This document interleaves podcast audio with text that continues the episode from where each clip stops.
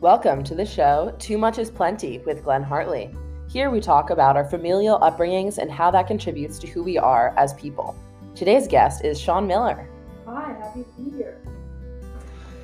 So today, Sean and I, just kidding. Okay. Sean and I are roommates and come from rather different family dynamics, which is why this will be so much fun.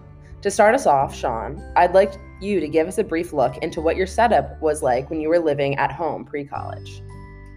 Well, um, I grew up with three siblings, and um, I'm the youngest of them, and I tend to be treated like the baby. So I was offered a lot, and um, I didn't have to take account to other people's opinions as much because I feel as if I was coddled until the day I moved out.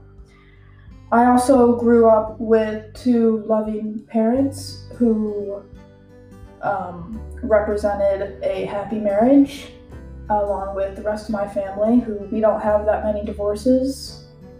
Um, and I think that impacted the way I look about relationships and love in general, and the way that I treat people. Um, what about you, Glenn? That was a really great marriage brag there. Um, so the way I grew up, I'm the oldest of three. I have a younger brother and a younger sister. We're each two years apart. My parents did divorce when I was in third grade, so I definitely grew up uh, between two houses, uh, completely 50 50 time distribution though, so I have close relationships with both of my parents. And the dynamic of going back and forth definitely impacted who I am today, uh, for better and for worse. It brought my sister and I very close together, as well as my brother. I think we have a very nice, close sibling relationship because, in a sense, we all understand what it's like to have a family that um, does have divorce in it. Uh, we also generationally do have a lot of divorce. So I think that is a pro in the sense that we're very driven for our own happiness, and we are all very funny people. so, um, Sean, what's the best thing you learned from each of your parents, and why do you think those certain things resonated with you? I think what I learned from my dad is that hard work really does pay off. He went to school, he put in the time. He obviously had a job coming out of college working in the family business, so he didn't have to put in as much effort as he did. But the fact that he hasn't taken a sick day in years just shows how loyal he is to the company, and I admire that definitely. From my mom, I think I take um, the importance of appreciating the little things in life. She was obviously a stay at home mom, and a lot of the times she would just take care of us when we would get home, and she would put ourselves above hers, which is also a very admirable trait. And I think that she made us look at life in a more simpler way. And not everything has to be challenged, and not everything has to be questioned in order to be happy. Very nice, yeah. I think it's very cool kind of when we take away those certain qualities from our parents and such. I think my dad definitely grew up with telling us uh, a simple one, which was always go. So if you ever have the opportunity to go somewhere and do something new or get a new experience, to always say yes. Just take it on and see what's going to happen because it's probably going to be better than what you're doing at home, which is probably, you know, reading, helping out around the house, that sort of thing. So always go. And then uh, my mother was always a big, per- big advocate for more, more the merrier, which was always fun. Fun in certain senses, hindrance in others, in my opinion. But I was also young when I was bothered by it. Um, but basically, whenever you're in a social interaction and someone else would like to come, of course they can because more the merrier. And I know that obviously in COVID times it doesn't quite hit like that, but I think that that's a good idea to raise your kids with both of those ideas because you'll never say no to opportunities and You'll always be surrounded by a lot of fun, interesting people.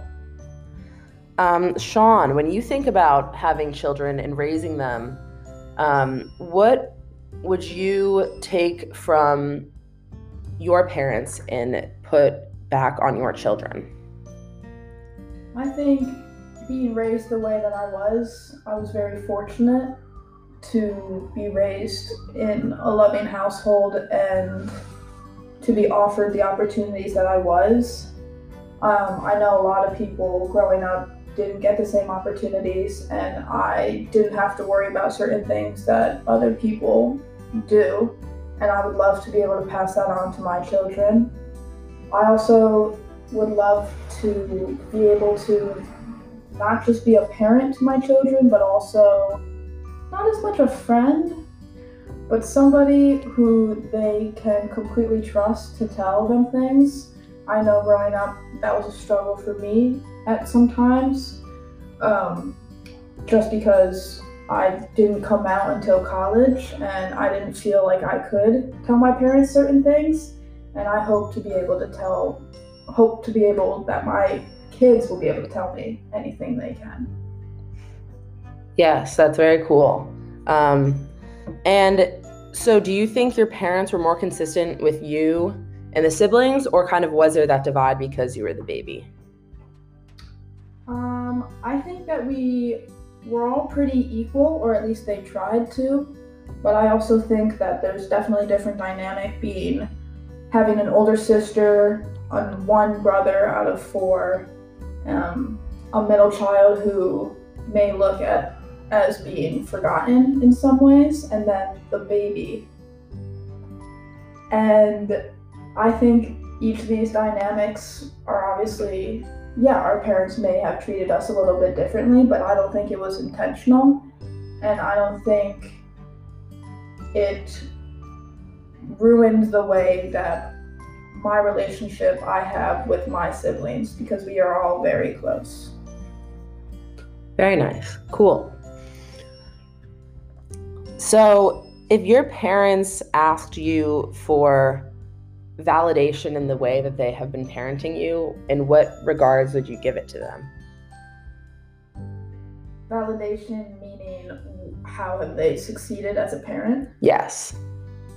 Um, obviously, they can just look at the success of their children as being validation in its own. And I feel as if we don't have to tell them how good a job they did as kids, raising us as kids. Um, I obviously think it's important to uh, tell our parents how much we love them all the time because of how many sacrifices they made to make us where we are today. Um, but yeah, I think that just looking at everybody is in a good place, they're healthy, and they are succeeding in the careers they want and they are valuing and being different to who they want to be. All right. Thank you very much. That's great. Um, okay. So, um, my last question I have for you is what's your favorite memory with your family? My favorite memory would probably be our Christmas Eves growing up because we always had a very traditional sense of we would go to church and we would get dressed up and we would see our grandparents. But we always looked back. Obviously, Christmas morning was different because we would be very excited for our gifts.